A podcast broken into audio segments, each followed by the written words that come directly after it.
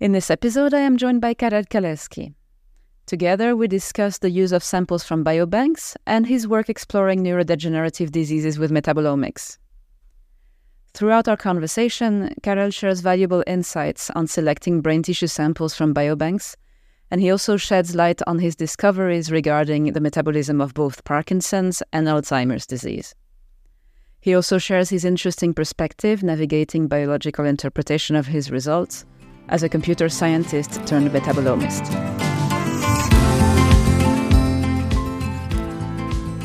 The Metabolomist is the podcast where we listen to the stories whispered by metabolomic data. I am Alice Limonciel, and this season we will examine the application of metabolomics in the clinics and the place of data interpretation in this field. Welcome to this episode of The Metabolomist. Today I'm joined by Karel Kalecký. Hello.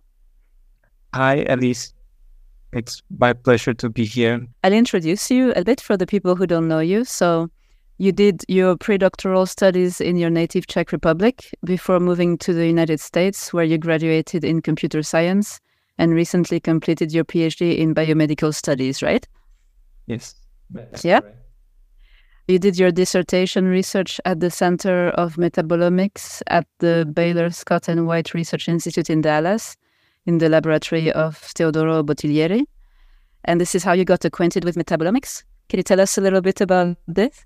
This was my first experience with metabolomics. And before, you know, I had only that background in informatics and computer science with some outreach to other areas of biomedicine but not really doing any real experiments with live tissue, any lab work, lab work. Yes, because what I understood is you started your studies even studying economics, right? And then you probably the computer science is the thing that took you to a very different field. Yes, it, it was a University of Economics for my mm-hmm. undergrad study, and they have a faculty of informatics and statistics, and that's where my department was. But Mm-hmm. because of the economics nature of the university, we had half of the classes in that field, in mm-hmm. all those economics and marketing classes, management, and things like that. So it was a very good background to decide later what I want to. Yeah, it's really interesting. And eventually, I was attracted by the field of medicine, biomedicine. That's where my later studies yeah. And so your dissertation, the, the PhD that you, you recently uh, completed, was focused on the application of metabolomics to study Parkinson's and Alzheimer's diseases. And this will actually be the focus of the two papers that we'll discuss today, where you're the first author. Mm-hmm. Uh, as we record this episode, you're still working at this research institute um, as a data scientist, handling analysis of various biomedical projects, right? Yes. yes yeah. That's right.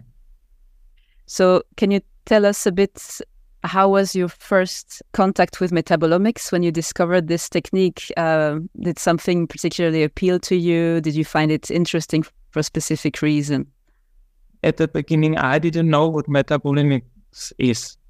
Of and course, makes sense. As the you know, with some bioinformatics background, I knew obviously about genetics. I was handling some genetic data before transcriptomics, but about metabolomics, I never really heard. And that's why I wasn't even attracted to it much. I thought it's it's not a thing. but that, that was a mistake. Okay. And accidentally, I ended up doing metabolomics. This is actually a funny story because in my program, at the beginning, we had a lab rotation across different labs where you can get some experience and later decide which one we want to work with to your PhD. Mm-hmm. And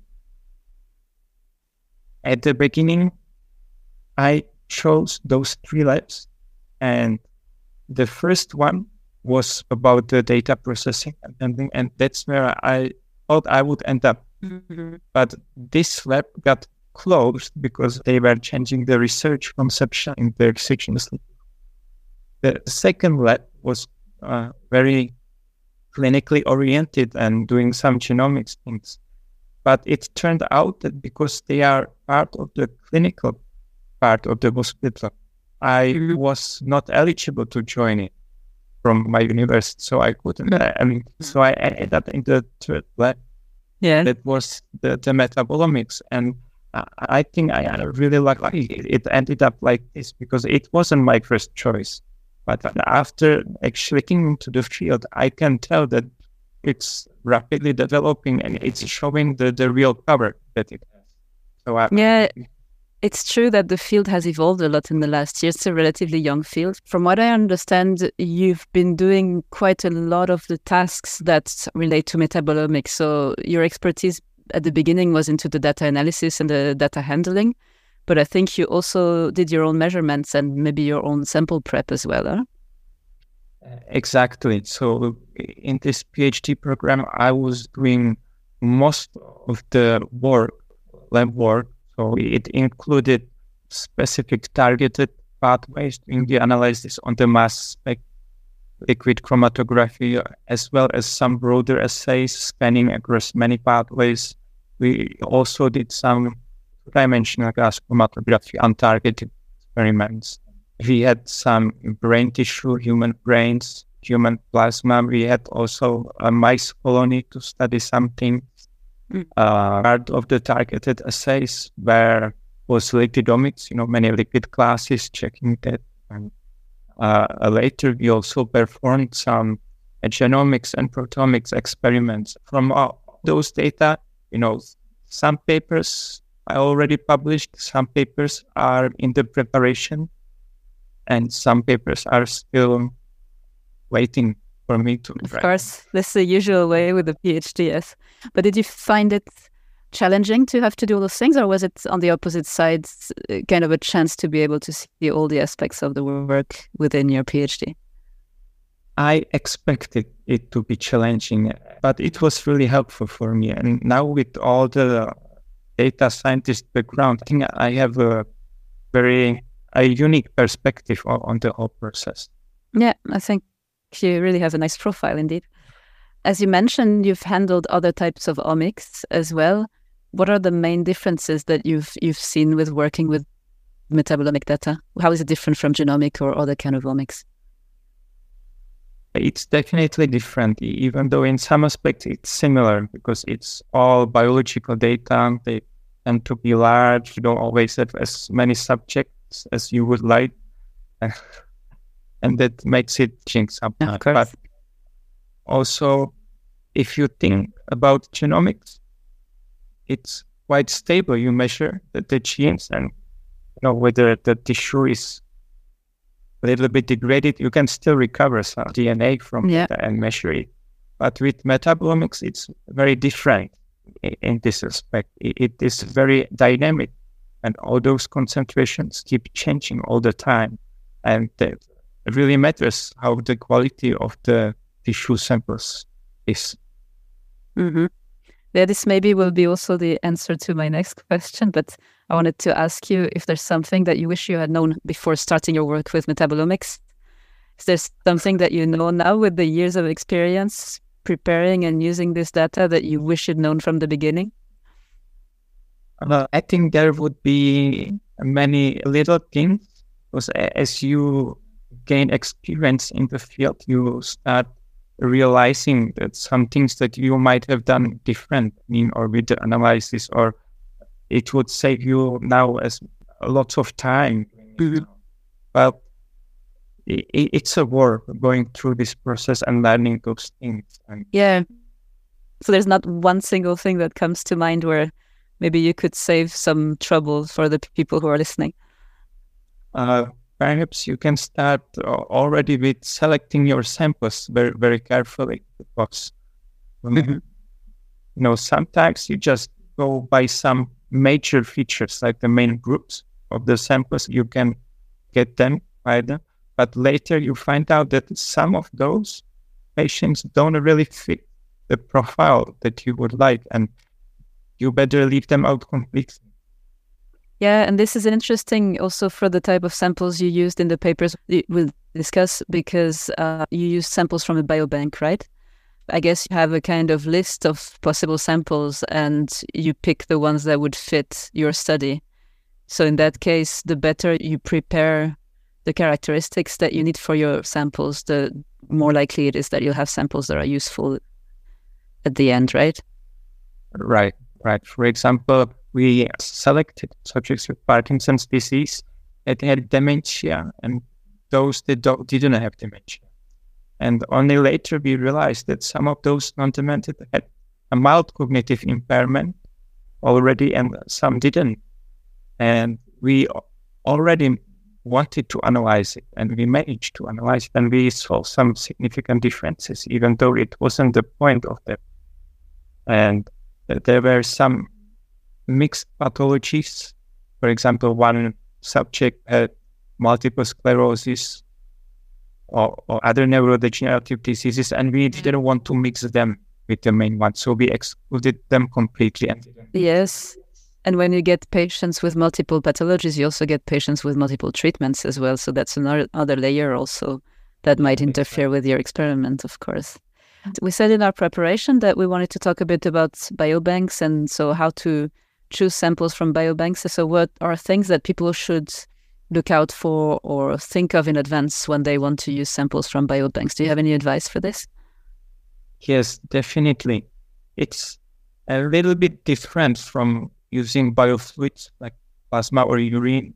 The, those things you do use for discovering biomarkers because it's non-invasive and that's very useful. But if you are looking into the more specifics of the disease, you want to really get down to those characteristics, you better yeah. look at exactly at the place where the pathology is. So in this case, of... yeah, because in the case of those papers, you had brain tissue samples. So that's why you, yeah, we didn't mention, mention that yet. Mm-hmm.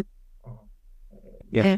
And with the tissue, it's a part of the body and it has very specific environment. It has some temperature, it has constant flux of oxygen and nutrition. And you don't really do biopsy on live people. You have to wait until he die mm. and then you do the autopsy and get some of the tissue out, some of the brains out. Mm. And suddenly all the conditions for the tissue change. You don't have oxygen, so mm-hmm. you become hypoxic the tissue or hypercapnic, lots of CO2. It changes the pH. Suddenly, some enzymes will not work as efficiently. You don't have the temperature. It all affects how all the reactions are going on, and you, you don't have the influx of energy. So everything starts decaying there is no immunity. The microorganisms start invading the tissue and it, it changes everything. Mm-hmm. And when I was looking at other studies in AD or PD that were working with real human brain tissue, I found out, at least in the PD case, that half of the studies and the difference between the samples with lowest postmortem collection interval and those with the largest postmortem collection interval more than 24 hours and sometimes even several days. And sounds like a lot. that's a lot. Imagine yeah. you, you, do your grocery shopping you know, somewhere, you, you buy a piece of beef and you put it in the kitchen counter and wait maybe a couple of hours, but you don't really want to wait several days. No, definitely then, not. Then it's like comparing, you know, mm-hmm. apples and pineapples. And then is it really worth yeah. such a experiment? And so when you uh, when you search through data banks for samples, they usually give you that information. Is that always included in the sample descriptions? Yes, if it's yeah. a good biobank, they provide this Mm-hmm. And do you know of any ways, let's say, for someone who maybe gets samples mm, or even animal samples that were collected by other people, for example, um, and they d- may not have that information? Do you know of any way to use the data to tell you about this? Are there any markers of of the quality of brain tissue samples that you know of? There were some experiments with mice, and they were checking, I think, adenosine or one of those molecules, and based off that levels, they could tell if the metabolism was stopped at that moment because for, for that we use microwave device. So mm-hmm. It's a specialized instrument for mice that it microwaves the brain instantly in one second to disable all the metabolic processes. Okay. And they, they could tell by measuring that compound if it was decaying or not. So perhaps something like this might be used with human tissue. Mm-hmm.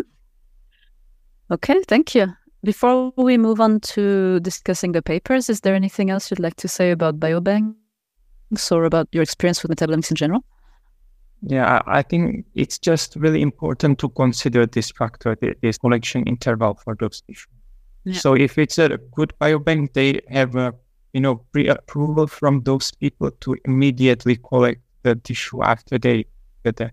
So in our case, in our mm-hmm. studies, we had this post-mortem interval only three hours on average. Three hours after that, the tissue was already in the freezer. That sounds decent. It was homogeneous across the groups. Mm-hmm.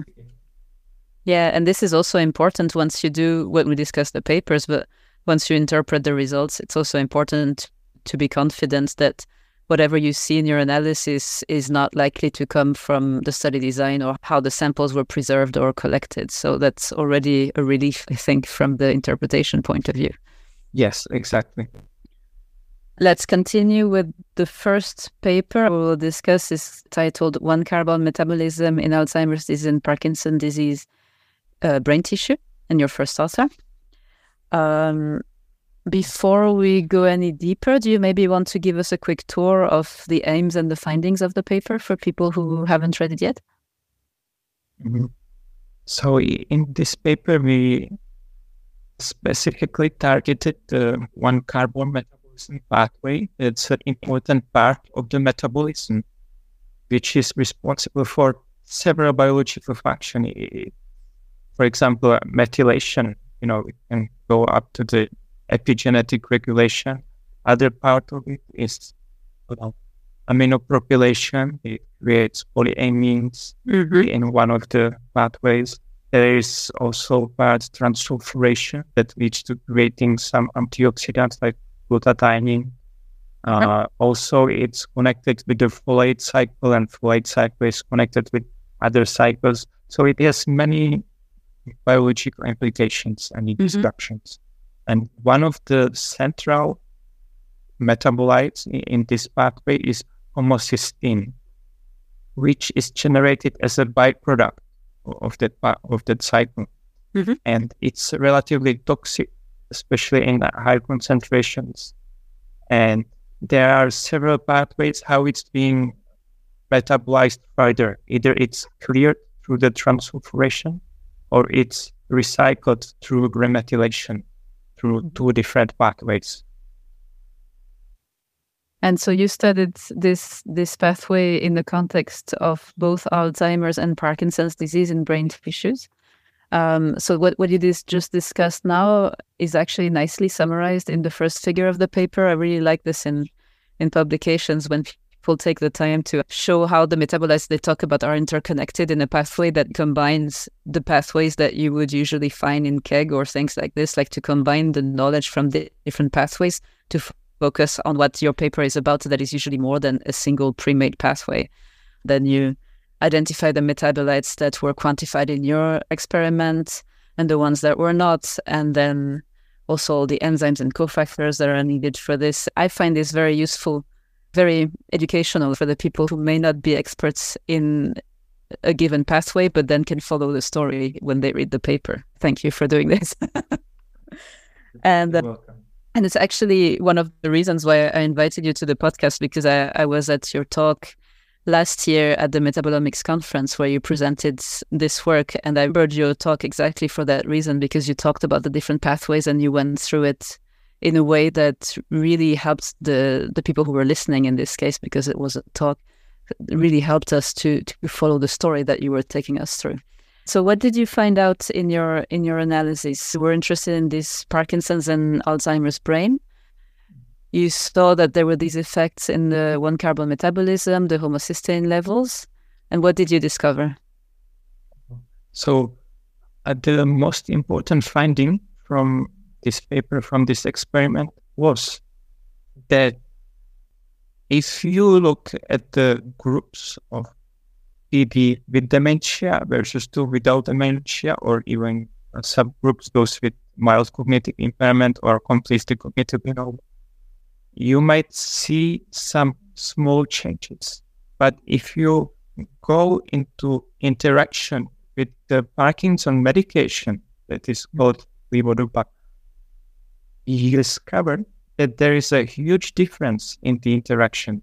That the groups who have dementia, when they have the drug in their system, in the tissue, there is a huge increase in homocysteine.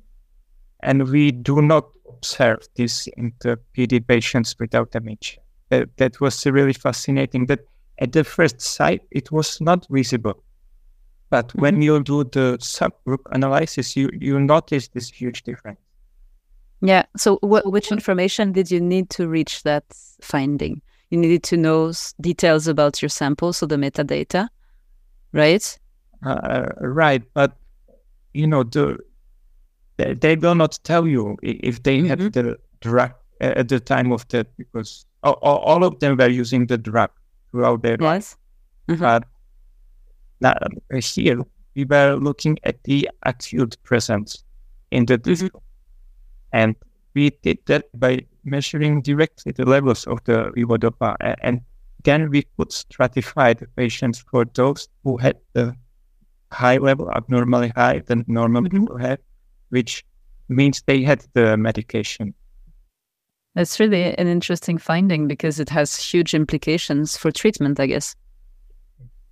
Yes, because the levodopa was already thought about having potentially negative impact on the patients. And uh, this is because part of the drug is metabolically deactivated and metabolized into homocysteine eventually. And it was not sure if it can have a big influence, but homocysteine is known to be associated with cognitive impairment, with dementia, with various vascular changes.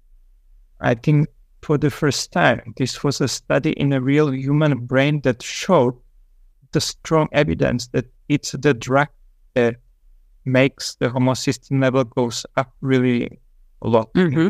those susceptible patients, some of them, and they develop the dementia. Mm-hmm. And is your lab, or do you know if other labs are trying to prove this this effect of the levodopa, or not yet? I don't know about it. I know there are some prospective studies who, who were measuring the effect of levodopa, but of course they cannot get the piece of brain. Mm-hmm. They are using other biomarkers. Then sometimes they do the scanning of the brain and seeing the changes. And actually, there are some indications that the drug can make the decline faster. Mm-hmm. So, what was the the most important thing you learned maybe in this study for your own work? To highlight the most important maybe finding or what to take from this study is that mm-hmm you really do have to look at the subgroups in the patients that, that can tell you really valuable information. But also notice that this difference was seen only in certain situations upon the medication challenge. We think about it. So in the baseline, you wouldn't be able to see this. Th- that's why it's important to uh, research also the dynamicity what, what happens, how the metabolism changes when some input changes. Mm-hmm. Okay, thank you. So let's go to the second paper that is also was also a big part of your PhD thesis, I guess, is titled Targeted Metabolomics Analysis in Alzheimer's Disease Plasma and Brain Tissue in Non-Hispanic Whites and was published in the Journal of Alzheimer's Disease. like for the first one, do you maybe want to explain to us what happened in this paper? Also, here in this study, we had two tissue cohorts. We had th- those brains, the cortex, mm-hmm. and also plasma for uh, another group of Alzheimer's people. And we, we performed a broad targeted scan. It includes the lipidomics, mm. and we found many similarities in the changes that we observed in the brain and in plasma. And that, that was mm-hmm. quite fascinating that there were so many overlaps that we detected. Uh, yes. It's always a question when you have a disease that's primarily focused in an organ. Does the metabolomics in the blood is it really relevant to the disease? So in this case, it would suggest that what you see in blood, uh, for, at least for some biochemical classes, is also a reflection of what is changed in the brain in the patients. Mm-hmm. The, yeah. Yes. One, one of the important areas was some microbial related metabolites we, we didn't measure the microbiome uh, directly, like DNA sequencing, but mm-hmm. we measured the metabolites that get into the human body and are facilitated by the microbiome function. Mm-hmm. And some of them were changed in the plasma. They were changed in the very specifically pathological direction that those that are harmful for the body, they were up in mm-hmm. Alzheimer's mm-hmm. disease. And those protective, they were down. That was very interesting. And mm-hmm. some of those microbial metabolites we also found in the brain.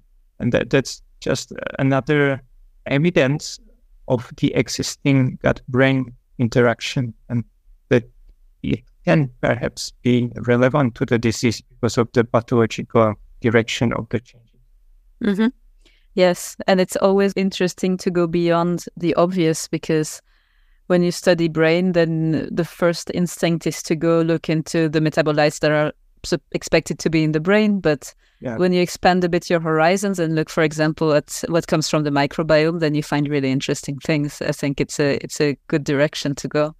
One thing that you did in this paper is also you tried to summarize in different ways the results that you got. So you you show the the results at the individual metabolite levels and then you did different types of combinations. So either calculating metabolism indicators like ratios or sums of metabolites, or scoring based on pathways from different databases. Can you explain a bit the different strategies you chose and how you did it and why you chose those ones? Mm-hmm. So, what you measure is the metabolites. That's your basic measurements. We we all know that.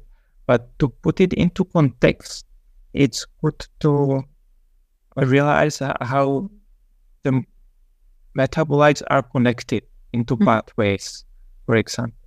And if you look at changes across pathways, you do so-called pathway analysis. Sometimes it's not easy if you don't have enough coverage for each pathway, but if you do, it can be quite useful mm-hmm. because it's like a different resolution of the findings. And for that, we wanted to use some existing software, but we didn't find any that would have the function that we wanted from it to have. For example, handling covariates. You know, mm-hmm. some of those pathways software you just input some data, but they know nothing about your metadata, and that's very important. Mm-hmm. Metabolomics, especially. Yes. So so we, we developed our own approach. And so we, we combine existing methods and, and make it tailored to, to our needs. And we look at the changes in terms of the pathways. Yeah, it's often something that happens. So either you're lucky and you have a tool that does exactly what you want, or you end up creating your own tool. Is it something you think you'll use again then, or it was really tailored to this specific experiment? And because you might then have opportunities to use it in, in your next metabolomic studies, huh? So the, this was tailored for that assay that we had because mm-hmm. I, I mapped the, those compounds to the pathways. And, you know, if you have a different assay, you mm-hmm. have to adjust, obviously. But, but the, the same approach could be used yes, mm-hmm. can be just, just uh, adjusted. The second uh, part that you asked about the metabolic ratios, that's again, you can go back that you measure the metabolites. Mm-hmm. But what you really want to know is the metabolic flow through the pathways. And for that to be able to calculate, you would have to know all the protein and enzymatic dynamics. Mm. And, you know, sometimes it follows the Michaelis Menten equation. Sometimes there are several orders of interactions. Mm-hmm. And it's quite challenging. But if you think about it, it usually boils down to a ratio of the product of the equation and the substrate. Yeah. And even though you don't really know the contributions of different substrates, for example, but it, it's a relatively nice estimate uh, how to mm-hmm. estimate what the flow is. And in this in this study, did it get you closer to understanding your data to to use these different strategies? Yes, I think the metabolic indicators, those ratios, uh, they are very helpful, but also because you can summarize some data. Like you, you measure a hundred different triglycerides or more, mm-hmm. but you want to look at them also in a sum or in some of the various subgroups of that. Mm-hmm. And if you use those indicators, it does this basically dimensionality reduction. Yeah. But comparing to using like PCA or other general dimensional reduction technique, this is like inspired by the biological knowledge. So it yeah. has a meaning, and that's why it's mm-hmm. very helpful. So in this paper, you also have a very interesting approach where you create diagnostic prediction models for each matrix. Can you explain a bit what those are and what they take for input and what's their output? You probably refer to, to those biomarker analysis that, that I performed there. In the paper, it's called the diagnostic prediction model so that's why I used that that phrase. Mm-hmm.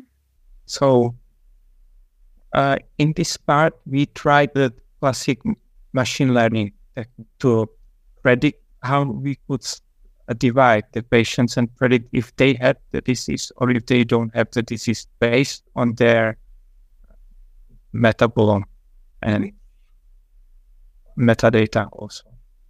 People do machine learning and they do it completely separately from like statistical perspective, but in a sense, it's very related statistics and machine learning. That's just the different ways of the same thing. And so try to do this machine learning approach to evaluate the performance of a possible predictor. And we, hmm. we did a proper cross validation. That's important. So sometimes people do cross validation, but they don't do it the right way. They mm-hmm. don't realize that sometimes we cross validate just parameters of that algorithm. Okay, so can you explain the correct way to do it so that people will know from now on and they have no excuse? So the correct way to do it is to do a nested cross validation that you do first in the inner loop, you cross validate just the parameter for your algorithm. Mm-hmm. The hyperparameter will, is the best one, but then what you train this model you use on a separate called on an outer validation group. Uh, and that's why it's mm-hmm. called nested cross validation. Okay. You always have to evaluate the model on data that were not used for training or for yeah. optimizing. Yeah, this is the golden rule of machine learning, right? yeah, exactly. Yeah. And many times I've seen in peer reviewed publications that the authors first perform some kind of feature selection where they select top metabolites, for example, using statistical testing, and then this selection is put into a machine learning algorithm and cross-validated. And this approach obviously violates the golden rule because the selection is made from the whole data set instead of just a training set and so the results are necessarily biased. And so, what did you find out with these prediction models? Were they any good? Would you recommend them? Do you think they need work? so, what I found out was obviously not a perfect performance. It was around the 80% uh, but, area under the ROC curve, if I remember yeah. correctly. But I mean, if you found perfect performance, you would be suspicious, right? Yes, that, so it's good that it's not perfect. yes, but what uh, we could see from the metabolites that we selected, because we started with all the metabolites at once, and we were reducing them gradually up to there and seeing what is the performance at different levels of used metabolites. And we saw that when we used you know, all 600 metabolites, or if we can also combine with the ratios over 800 uh, measurements, uh, there would be certain performance, and then you reduce the numbers of metabolites that you use, and the performance doesn't really change much, at least not at mm-hmm. the beginning. But when we came down to about maybe 50 metabolites or 30 metabolites, suddenly the decrease in the predictive performance was uh, significant. And that, that can tell us that all those 30 different metabolites, usually coming from different pathways, all of them contribute somehow to the disease. Mm-hmm. And in a way, that was very expected because we know that those diseases, both Parkinson's and Alzheimer's, they are multifactorial. There is not a single cause for them. They are influences from you know, your environment, your nutrition, lifestyle, your various diseases, all your genetic mm-hmm. makeup, and all all of them are important. Combining them together, you get some power to the prediction. Mm-hmm. And in the models, if I remember correctly, you use both the metabolites and some of the sums and ratios that you calculated. Is that right? Yeah, I think so. And do you correct in any way for uh, kind of redundancies in some of the metabolites? Because the ones that are used in a ratio, for example, they would be there as single metabolites and they would also be represented as parts of a ratio. Do you have any way of correcting for this kind of overrepresentation in this kind of models? This specific model, we didn't do any such correction, but mm-hmm. the correction is that, that they would be simply removed if they are not important. Okay. So, and I have already a sense of the answer to the question, but when you analyze metabolomic data, do you rather use pre-made pipelines or pre-made softwares, or do you write your own scripts and build the tools that you need as you go? Yes, there is a simple answer. I, I, I like to use my own tools, and there, there are several reasons for that. So we can start with the transparency. You know, in science, the transparency is very important. And if you write your own script, you know what you are doing, you know what is happening, and you can e- even publish those scripts in a supplement to the paper. And people can validate and find out if something is wrong. Mm-hmm. If you use somebody else software, it's kind of a black box for you mm-hmm. that there is not really much of a transparency. But also there is a question about the responsibility. So if something is wrong and you write the scripts, obviously it's your responsibility and it's up to you. And so that you try to actually debug it properly to, to make it correct. But if you use somebody else's software, they are not liable for your research. Sure.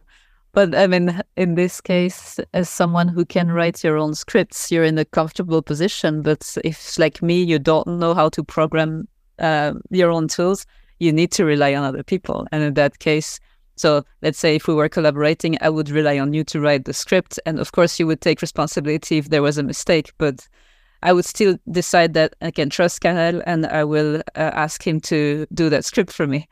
And the, in that sense, it can also work. Uh-huh.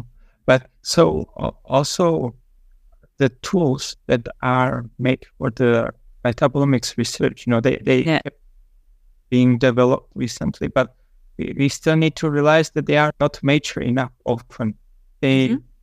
provide some basic functionality, but mm-hmm. it's not always what you want. What, what is the best? What is the optimal approach for your research? And that's what making your own script is uh, beneficial. It's very flexible. You, you can yeah. adjust the way you want. You are not looking for some software and then you are saying, "Oh, I wish it could do this or this, or do it a little bit differently." Here, if you write your own, you you are mm-hmm. the one in control. Yes, I see. Thank you. Yeah, so let's discuss the biological interpretation, and especially in the first paper, there's a lot of it. What was your experience of this? Because, I mean, coming from the world of more data science, bioinformatics, maybe this was your first contact with interpretation of, of biological data. How was this for you? Yes, yes, it was a it was a learning process, and I, I can tell that at the beginning perhaps with, with those two papers that were already published, that, that's probably the start, how I was starting the interpretation. And now with the papers that are coming, I think I improved in my ability to actually do some interpretation. Of course, it's also learning by doing for this. It's the same as the analytics. oh, so yeah. The one thing is to always remember that it was a control studies you cannot really claim any causal relationships, but th- that's fine. You just have to remember and not overstate your finding. Mm-hmm. Uh, even then, it for me personally, the most exciting part of the research process to do the interpretation and to come up with the new hypothesis. What can be wrong? What can be the reason for those? Mm-hmm. And uh, there are several, well, you really have to go and spend time on doing the interpretation. You really have to search through literature and investigate all the metabolites, all the pathways. Mm-hmm. And so, just to mention a couple of aspects that you have to take into account, we can say that the most basic things is the pathway, how the metabolites relate together, what mm-hmm. pathway they are connected, and sometimes they are one metabolite is a part of multiple pathways. Then you can see if there is a pattern across the whole pathway and uh, how it looks. If, for example, just one thing is elevated or it's elevated, and then some downstream metabolites tend to be elevated, but perhaps in a decreasing method, mm-hmm. or things like this. Such patterns can, can tell you that there might be a problem with overproduction, or perhaps that the, the clearance, the downstream metabolism, there is some bottleneck, or mm-hmm. things like that. Another thing is some pathways have many intermediate metabolites that you don't measure. Yeah. And you don't know their values and you have to remember them. Uh, then from other dimensions, you look where, where those enzymes that are responsible for those reactions are located. And sometimes you find out that they are specific for certain organs. And this pathway is not really going on in the tissue that you have. Yes. Or sometimes it's a single organelle. For example, some enzymes are in peroxisomes and work in peroxisomes under the specific pH. And that can explain some changes that you see and that can tell you that the problem is there in the peroxisomes. Mm-hmm. It's, I see you've had quite some interesting experiences. It's really good. yeah, that, yeah, and that's just the beginning. Yeah, yeah. uh, you have metabolic regulations. There, there are feedback loops that one metabolite controls the rate of those enzymatic reactions in other parts of that pathway or in a different. Mm-hmm. That needs to be taken into account. Uh, sometimes what can help with interpretation is also checking correlations between the metabolites in, in the pathway and can mm-hmm. tell you it can tell you something you wouldn't be able to see without checking the correlations. And it was in that first paper that you mentioned, the one carbon metabolism. And there was a nice example where, for example, in the PD groups, when we check correlation between homocysteine and the folates, you know that there is a pathway mm-hmm. that helps remethylate the homocysteine through folates. Mm-hmm. And there was a pretty much nice correlation that the more folates you have, the, the less homocysteine you have, that, that the pathway works. But specifically in the PD group with dementia, the correlation didn't exist. So no matter what your level of folates were, it, it didn't affect the homocysteine level. And that can tell you that perhaps this pathway is a bottleneck. It doesn't work in that group. Mm-hmm. And, uh, you know, there are more things to consider.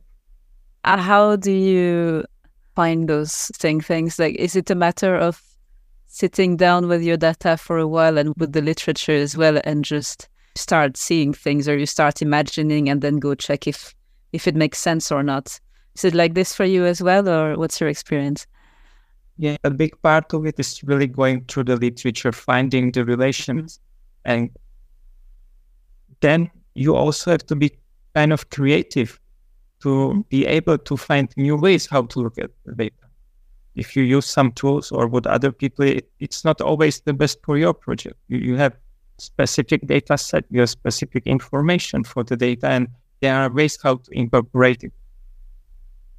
And I, can tell that even if you look in the databases, you know, the KEGG for the pathways, or you can have some Brenda enzymes for enzymatic data, for example, what is the feedback regulations they are sometimes not complete and you cannot see all the connections there. Sometimes they are not known, sometimes they are just not there, but you can find it in the literature. And here I, I can give a very specific example. Mm-hmm. In the paper that, that is right now in the process of being published, we saw some changes in, in again in the brain in PD mm-hmm. with dementia and cognitive impairment there were changes in glutamate aspartate.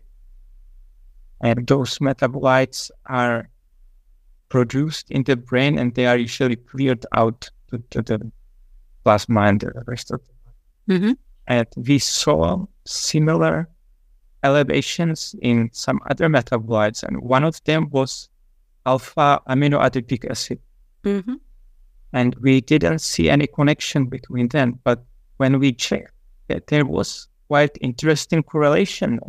I spent lots of time trying to figure it out how, how it how it could happen, because once you trust your data, if you have confidence in your data, exactly, you know there is an explanation.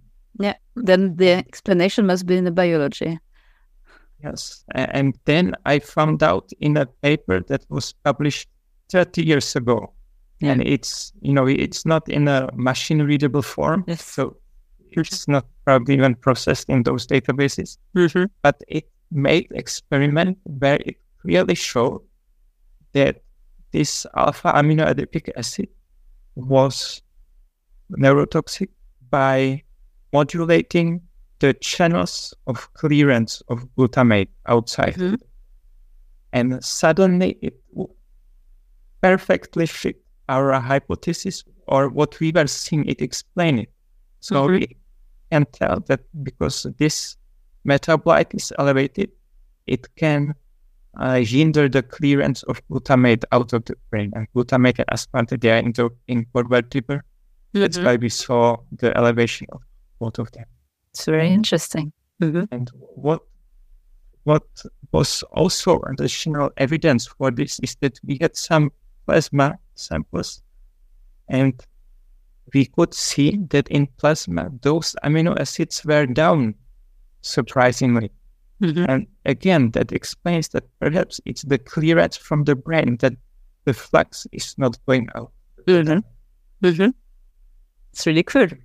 One thing, and this is interesting, when you search for some metabolite in literature, Yeah. You, you read some things, but later I realized that what they call by this metabolite is actually a different one. And this was a case in methyl histidine. You have mm-hmm. one methyl histidine and three methyl histidine. Yes. And some literature use them in a different way because of some historic reasons. And it, it's not immediately apparent or yes. later. Yeah, that, that's mm-hmm. very We've also been confronted to, to, this story of the one and three methyl histidine. I've heard of this before. Yeah. It's really complicated. Of course, the worst is when the names are used interchangeably, but it's bad enough when you're looking for information about one metabolite and you realize that 10 years ago they used to call it something else. Mm-hmm. And then you have to search the older literature with completely different names. Yes. Can you please tell us about your favorite metabolite and why it's your favorite metabolite? Yeah, there, there are many interesting metabolites, but for me, I think at least as of now, uh, the favorite one is uh, betaine.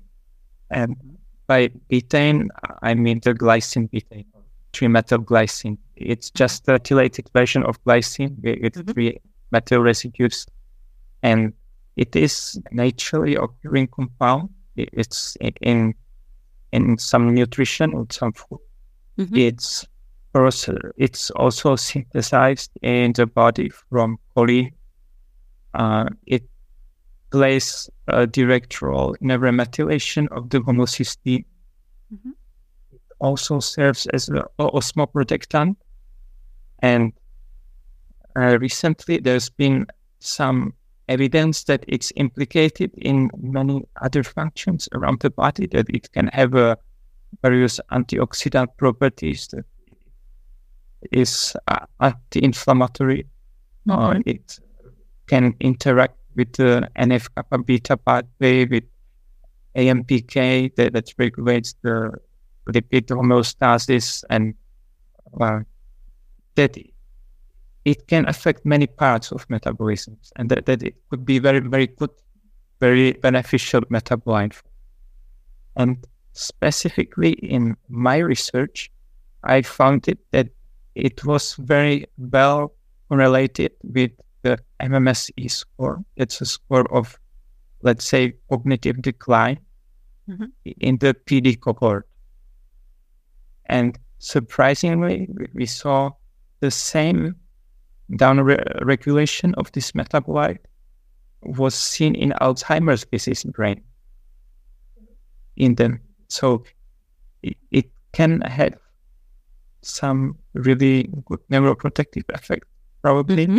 but it definitely needs more research mm-hmm. and clinical studies to really validate if it's just a side effect for some reason or if it's the cause of part. Thanks. You've made this really interesting, actually. Now I understand why it's your favorite. and it's also a very good example of metabolites with names that can be confusing because with betaine, different people can mean different things. So thanks for specifying the one that you mean from the beginning. It's really important. Thank you very much for talking with me today. Thank you for participating in this podcast. Thank you for inviting me, and uh, it was my pleasure to share some of my experience. Thank you for joining us in this discussion. I hope that this episode gave you new insights and ideas on how to plan, conduct, and communicate your own metabolomic projects, and that you're excited for the future clinical applications of metabolomics. If you'd like to continue this journey with us, make sure to register for the Metabolomist email list on the podcast webpage, themetabolomist.com. If you want to learn more about how data interpretation is done, check out my book on the story principle at biocrates.com slash the story principle for regular news on metabolomics and data interpretation, you can follow me, Alice Limonciel, on LinkedIn, where I post on metabolites, analysis strategies, data processing tools, and more. And make sure to check out our other podcast episodes on the Metabolomist website.